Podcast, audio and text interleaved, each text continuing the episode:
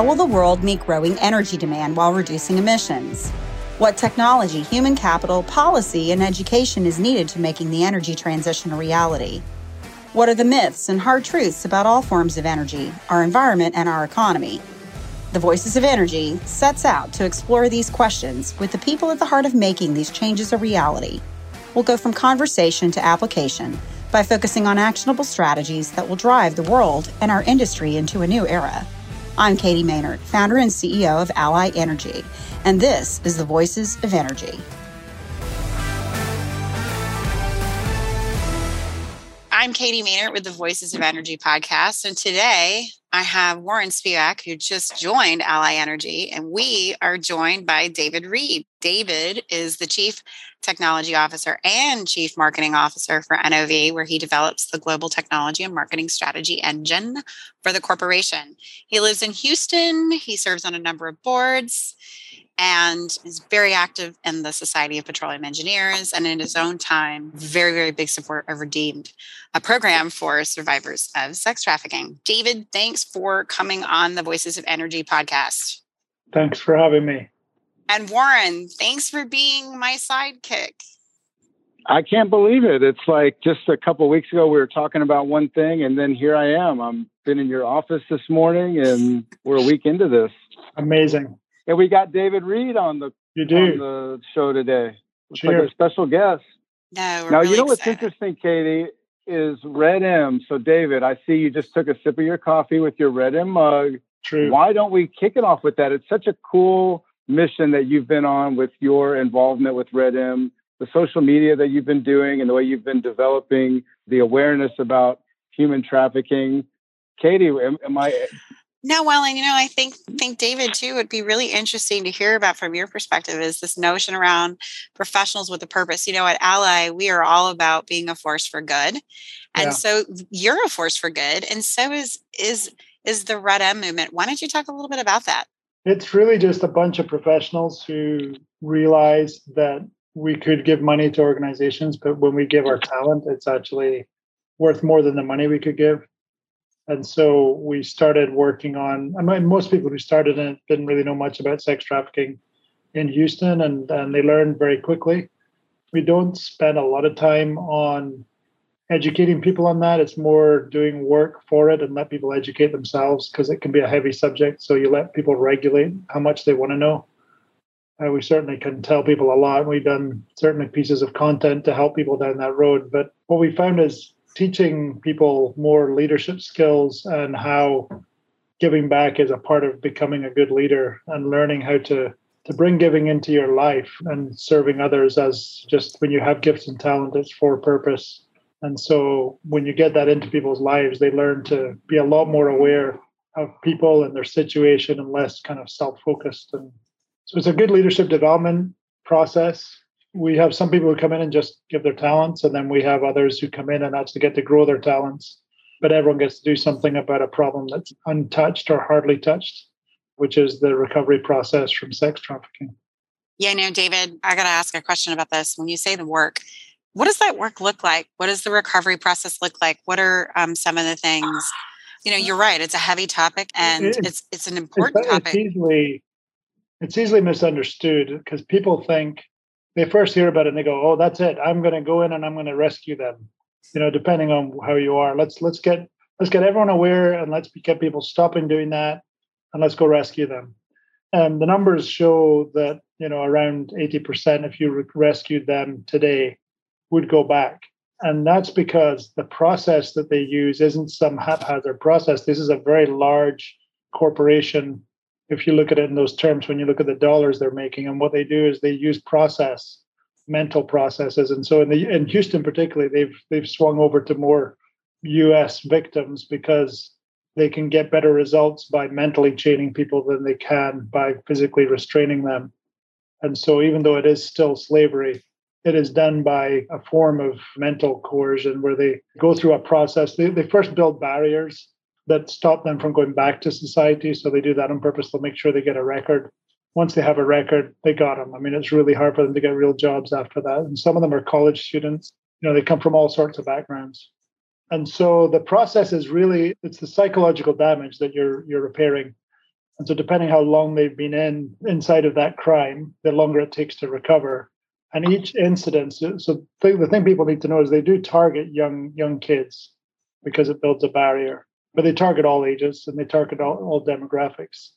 And all they need is vulnerability. But once they have that, they'll pull them in, and then every act that happens, every sexual act, psychologically works like a rape. And of course, if they're under 18, which many are, they are actually raping children. So it's not prostitution. It's not some kind of cool word that you want to apply to what is actually child rape. And so every every instance psychologically works like that. So you have to undo all of that trauma. But on top of that, the other thing they're doing is working the same way that cults work. So they build an association and a connection to the life that tells them this is where they belong. They, they make sure it feels like they're choosing it, even though they're never choosing it. But they do have it's a process to help them to understand that wasn't your boyfriend or or that wasn't your friend or this isn't your people, this isn't who you are. You you saw a lot of money being spent on you or bought from you, and it makes you think that's your value and this is who you are. So they get you in this psychology of cults, which if you if you watch anything on cults, nobody goes into them going, "Yeah, I was hoping to get into a cult." They actually believe this is something that is, you know, that fits them is for their good, and they go through this process of of having them believe that this is who they are, this is where they belong, and then they create barriers so that when they come out, that's what makes them go back, as they believe that's where I belong. And um, so it's it's complex. It's it's a, it's actually an expensive process, and uh, it's not lightweight work but it's definitely underfunded because people want to go to the rescue side or they want to go to the awareness side. So everything in it is heavy duty work, and many people who go into it will open a shelter and then close it within a year. It's very hard to work in that space. There's a lot of trauma to deal with. So they're they're dealing with a lot of things, but Houston has some of the best. In Redeemed, they're probably the longest standing organization. We we at Red M work with all sorts. We don't just work with Redeemed. We have a lot of different groups we support and work with. But Redeemed was the first one because I was on their board, so it's probably what everyone's used to seeing. But they've they've seen a lot of recovery. They're probably flipped the switch on the 80%. It works the other way. 75, 80% actually stay out of the life. And, and that's a big win. If you can get them to get out of going back to slavery, amazingly, human beings will do that process. They will go back. And so it's really trying to let them know there's other options for them in their life. Yeah, so it's really powerful. And if anyone's listening and you want to learn more about Red M, definitely check out David Reid on LinkedIn, and you will be able to not only see he posts often about it, but uh, we will attempt to put some information about them in the show notes.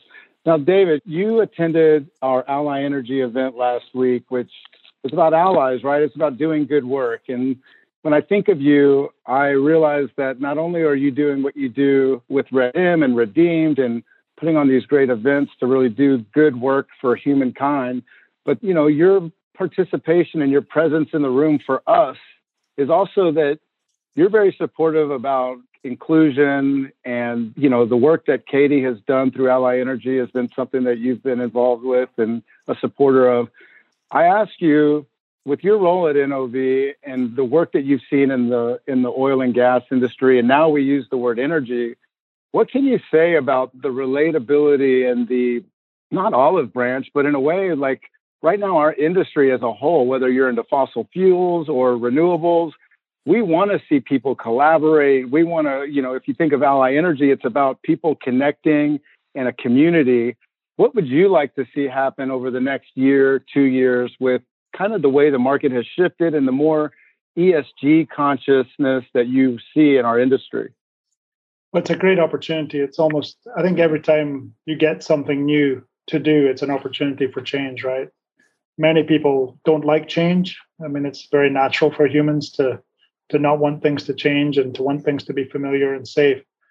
And that, that's what causes problems for us because change is kind of like breathing, right? You can you can resist it, but eventually you die, you know. So that's the beauty of change opportunities. You've got to get people to move and go, you know, we have to do something here and the nice thing in the renewable space, we've we've been around it for longer than we've told everyone. Uh, we kind of quietly worked in the space, mostly because my boss is has this weird thing about telling the truth. He doesn't. He wants to do it, so it makes us a bit different to most people who wanted to talk about doing things they were thinking of and not doing. You know, they were hoping to do. So we're not really those people. So we didn't we didn't project a lot.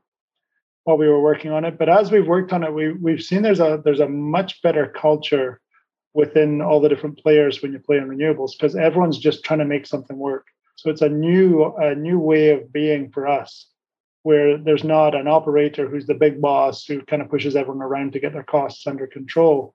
It's more that there's there's a whole group of people trying to make something work, and everyone's focused on on the same thing. And uh, it's a really great culture. We're we're we're enjoying working in it and being able to be seen as a partner as opposed to a supplier. We always said we were the bottom of the food chain, and often, you know, historically we were treated a bit like that. And now I had an event on carbon capture about a week ago with about 19 different operators. And I told them that I said, you're going to have to get used to this different world where you're going to have to partner with people and not not kind of see yourself as the center, but look at, you know, how do I work with people who can add together and deliver and collaborate better. And so that that word collaboration is something they've really got down, as well as diversity. They're very focused on the diversity side, which I like. They're seeing it as an opportunity to be more diverse because even you know you look at tech and other things that have happened they didn't do a great job at not being a, a white male centric world you know? And so they're really trying within renewable space so there's a lot of good opportunities there i find where people can you know can see an attempt to start from scratch which if we get a chance to start from scratch we would do things differently and so they are in a lot of spaces. But that's an opportunity to learn to get better at what we do to kind of work through some of our some of our history and start to really see a different world. And I think everyone who's in that space is excited. Even in our company, we have someone asked me yesterday at OTC, and we were presenting, and they said, How do you deal with the change for the people in your company? And of course, it's not much change. We make things. We're making things over here. We're making things over there. It's fine. We can make for any industry. So we're, we're it's not that much change, but there's definitely uh, opportunity to kind of look again and to think again. And what happens because it's a it's a hopeful movement you know you're involved in something that isn't done yet. So when you're looking at the renewable space you're trying to build a new energy capability. You're not saying it's an existing one that works. And so the people in oil and gas often look at it as the enemy. And you're like it's not the enemy it's the same thing it's energy. And you guys have all of the things you have you need to get over here but our teams, because of that that spirit of newness and, and hope, traditionally when we try and work in, in any subject, try and get something done, our teams will tend to bunch into this is my group, this is your group, how do we work together? I'm going to try and protect the group that I'm in. That's not happening in our company. And I think that is the nature of something, you know, new where we we have a lot of hard, serious work to get done to manage the cost and viability of alternatives. And so all of our people they get in the space, they're collaborative, they talk to each other, they work together, they're open. I say all, they're human beings, not all, but a, a majority of people have this collaborative spirit. And when they were asking, is the question was, do you have a a methodology in the company for people to get involved? I'm like, no, there's no central anything. We just have teams that all work together, and surprisingly, they're working together very well, collaborating very well. So it's an interesting space, and it's a good opportunity for everybody to say, okay, something new, different way of being, it's not our enemy. It's actually what we do, and they need us. Uh, about seven years ago. Someone in renewables in the UK came to us and said, "We need you. We're trying to do these projects, but we're we're government led. We've got lots of inventors and entrepreneurs, and we've got all these people trying to do things, but in execution, we really struggle. We struggle to grow. We struggle to multiply. We struggle to do complex things, particularly offshore. We don't integrate well. I mean, we do these things, but it's it's messy." And so they were saying, we think you could really help us as we try and do this stuff. And so we've gone on a journey over multiple years of getting there. And it's been it's been a fun journey. It's still early. I know all my team who work in the space often come I had someone in meeting before this and just said, Thank you for letting me do this. Like it is so much fun. You know, so that's that's as good when you hear that. You know, I'm listening to you talk about this, David, and one of the things I like about working with you personally is that I think, well, and and Warren as well, is individuals and companies are either interested in things or they're committed. And committed is really about that marathon mindset. And you guys have been at this hundred something years, right? I mean, I, I read on the website, I remember several weeks ago uh, reading this amazing story about the offshore project that you guys did and when. And I remember reading, We Power the Industry That Powers the World. Yeah. Which I still get chills, you know, hearing that. And I know this this past week, you talked a lot about NOV's plan to rejuvenate, repurpose, and reposition. So I well think done. I remember. remember See, well done. I mean, we did a good job. So if you can remember. so maybe you could give us little, little tidbits from that. We'd love to hear about that as we wrap the session. What does it mean from your perspective around those three R's: the rejuvenate, repurpose, and reposition? Well done. It is. It's memorable. We talked. To, uh, it's funny. We we didn't like have this long term plan that looks like that. But I was explaining it to a group about a year ago. I said, "We're all doing this, aren't we?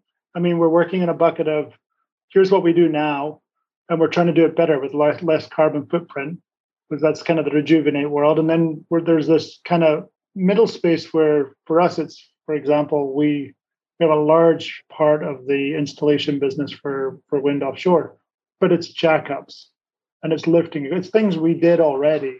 So we're taking something and repurposing it. So we're repurposing design. We've got a semi design for wind as well that's easy for us. But in the renewables businesses and when they work with governments, they all talk about these demonstrator projects. It's goofy in our world. We don't have demonstrators. We know how to do it. We go do it. We build it. Whereas there's they're still trying to go, can we do it? So that's interesting. So you're taking your skill over and building a, a much more stable way of saying, yeah, we can do this. How many do you want? And we've got a project west of Shetlands about 200 semi-submersibles we're going to build, and that'll that'll power a platform and then produce excess energy for hydrogens very doable for us, but still, you know, in the world in the world out there, government and startups, they're all like, "Ooh, that would be hard." For us, that that's not a complex, difficult thing to do. And then, then finally, the whole reposition is saying we we sat our teams together and said, "What else could we do?" And in fact, I, I I kind of about five years ago set this goal of we created what looks like a startup up in Navasota and said and put them so that they didn't work under our system so they they use credit cards to buy things, but we give them, you know, they had 3D printers, we added more, we have machine tools. And I said, okay, go and do whatever you want, but take anything in renewables and cut the cost in half and show me what you can make up. And so they came up with lots of things. And they, there's lots of things died really fast. We learned how to rapid prototype like we'd never done before, cut years out. And we did go out and look at other companies, but they were all stuck by ability to produce or execute, or sometimes they were working on the wrong thing for 10 years. And, uh, you know, they're, they're, just, there was a lot of startup type behaviors that, that weren't helping them move into uh, creating products that could be then rolled out. And so that group is just inventing stuff. So I think we stayed really quiet about those. Like it's, someone mentioned the name of the room they work in, which is a private place for even people in our company haven't been there. And it was uh, someone from the press. And I'm like, how do you know that word? Like, I need to know because that's not we don't talk about that you shouldn't know that word and you shouldn't know that place so it's a very kind of secret lab thing but now they have a couple of products coming out and uh, in fact they told us not to talk about solar which i was laughing in a meeting this morning because i'm like we kind of talked about it in the last two presentations. I didn't say much but i talked about it. There's one investment which is a tower building system. So we actually build wind towers on site. We made it we took our factory that used to build workover rigs and we made it into this machine building system. We send the factory to the field and we're building about 100 of them right now on site where we actually spiral weld the tower rather than ship it. So that's a that's just a smart efficiency thing that gets cost out and allow you know gets cost out of the tower, gets cost out of the process. They also have a crane for installations. So we built it looks like a drilling rig, but it's a it's a much more stable crane that can go and multiple install uh, without being impacted by wind. And then they they have a solar system which is easy to install, transport, and takes all of the manual labor out, which is a big part of of solar. And so and then the tracking system and that. So those are the first products coming out from that group. But that's what it is. It's really having something in the what are we doing now with what we have? So we have some really great ideas on how to lower carbon footprint. How are we applying it to repurpose what we've got into something else? And then how do we look at invention and repositioning ourselves? kind of wild. Yeah. So, Warren, we can't hear you, but I think what he's saying right now is first of all, we are going to get you out to Greentown Labs because there's Uh, like uh, when you were talking about startups, I mean, you're speaking to my heart. And by the way, thank you to you, David, and personally, and to NOV for being a part of LA. But uh, we're with you. It's throw throw people in a room, give them the tools they need, right? Yeah. Leave and, and come back and see what they've created. And I mean, I think something we did a bit different to startups because startups fall in love with their ideas. And so yes. we are able to we, we kill ideas and love killing them. And so right. we've gone through many things that would have been startups just because we give them all the tools to execute to see does this work. Work. And I think one of the it's research companies do this as well, where they have a problem and they try and leave the hard stuff to the end. We make them do the hard stuff first. That's Go right. find the hard stuff, and if it doesn't work, move on. And if you move yep. on, you've done the right thing. So, because startups, you're often trying to find an idea and stick with it, you know, and then you're stuck. We we looked at there's a great solution I still like called kites or airborne, where people actually put up at higher levels some kind of wind device and then you pull it off a cable and you you can get it better energy than you can off of a wind tower. Problem was they all spent 10 all 10 of them 10 companies tried it. In fact, Google and Schlumberger had one that was a big airplane type thing. But most of them spent their time trying to get from the ground up with this kite device, which in that 10 years became the word drone mm. that you could just buy for nothing. And so all that tech was being developed. So it was wasted money. Now you got that capital sunk that you're trying to get back that's the important thing about breaking these things early and having a, a good global view of what you're doing. Yeah, it's a fun process. So I know you have a hard stop. I just I was on mute by the way, Katie. Thanks for calling me out. I love being around her. Hey, I was just gonna say we have a really cool event that we're gonna collaborate with you on that's really exciting in December. But I want to, before we ever share with everybody what that's all about, I want to mention you have an event coming up. Is it in September? Is it in October or November that Red M's got the big golf tournament? So golf is on. See if I can get this right in my head. November 9th. We have a golf tournament at Carlton Woods. Last time we did one, it sold out. They're kind of high end, so it's for people with money. okay. but it's uh, uh, so if you're they're company owners and CEOs and yes we will but, do that. But yeah, those those guys turned up, and last time we did it, sold out in the middle of COVID. So yeah, we're doing another one of those. We also will have an event at the Petroleum Club coming up on October seventh. So we're we're just firming that up, which will be an evening to learn about Red M. So. And I think I'm going to be at one of your events coming you are. up as you're, well. Actually, we haven't told you this. So we moved. You're going to be. You moved me. You're going to be. Uh, let's see. What did I say? Ninth, the eighth of November. You're going to be inside of that. There's an event happening on the 8th. We're, we're moving things around, trying to get it to work. But we're definitely, we decided aiming it higher, you know, on purpose, as we've been learning to do that because these organizations need money. So we're trying to aim higher. Absolutely. Absolutely. Well, David, thank you for your time. Thank you for your commitment. Thank you for being a force for good and an ally. We really look forward to talking with you, talking about all the great things you're doing in the community and for Houston and and for the energy industry and the energy transition. Thanks, Katie. I love the I love the work you do, and thanks, Warren, for helping Katie out. thank you, thank you. Fun times.